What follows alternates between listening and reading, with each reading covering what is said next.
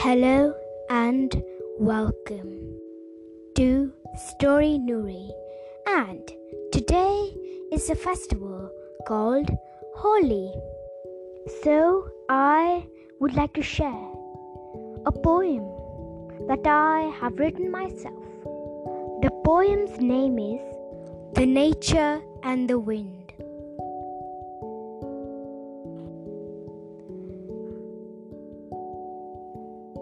As the wind passed through the lush green leaves, the leaves are moving in the gentle breeze.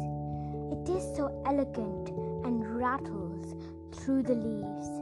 It goes so fast that it makes me sneeze. As the wind passes by the leaves, they glow and blow. Even as it passes by, the leaves still shake and rattle. Whoosh, said the wind. It's so loud, said Alex. Swoosh, said the wind. My ears are hurting, said Alex. Snap, said the wind. What broke? asked Alex. A branch, shouted Ben. Snap, snap, snap, said the wind.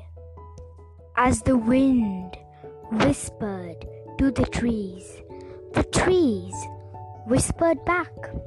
Please stop, our branches are breaking.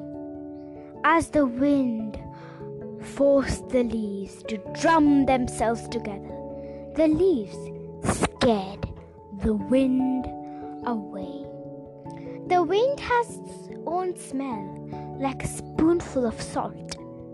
It stung Alex's eye, and the wind was as fast as a race car.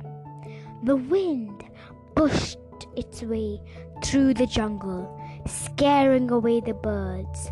The wind attacked with all its might, but the birds were brave.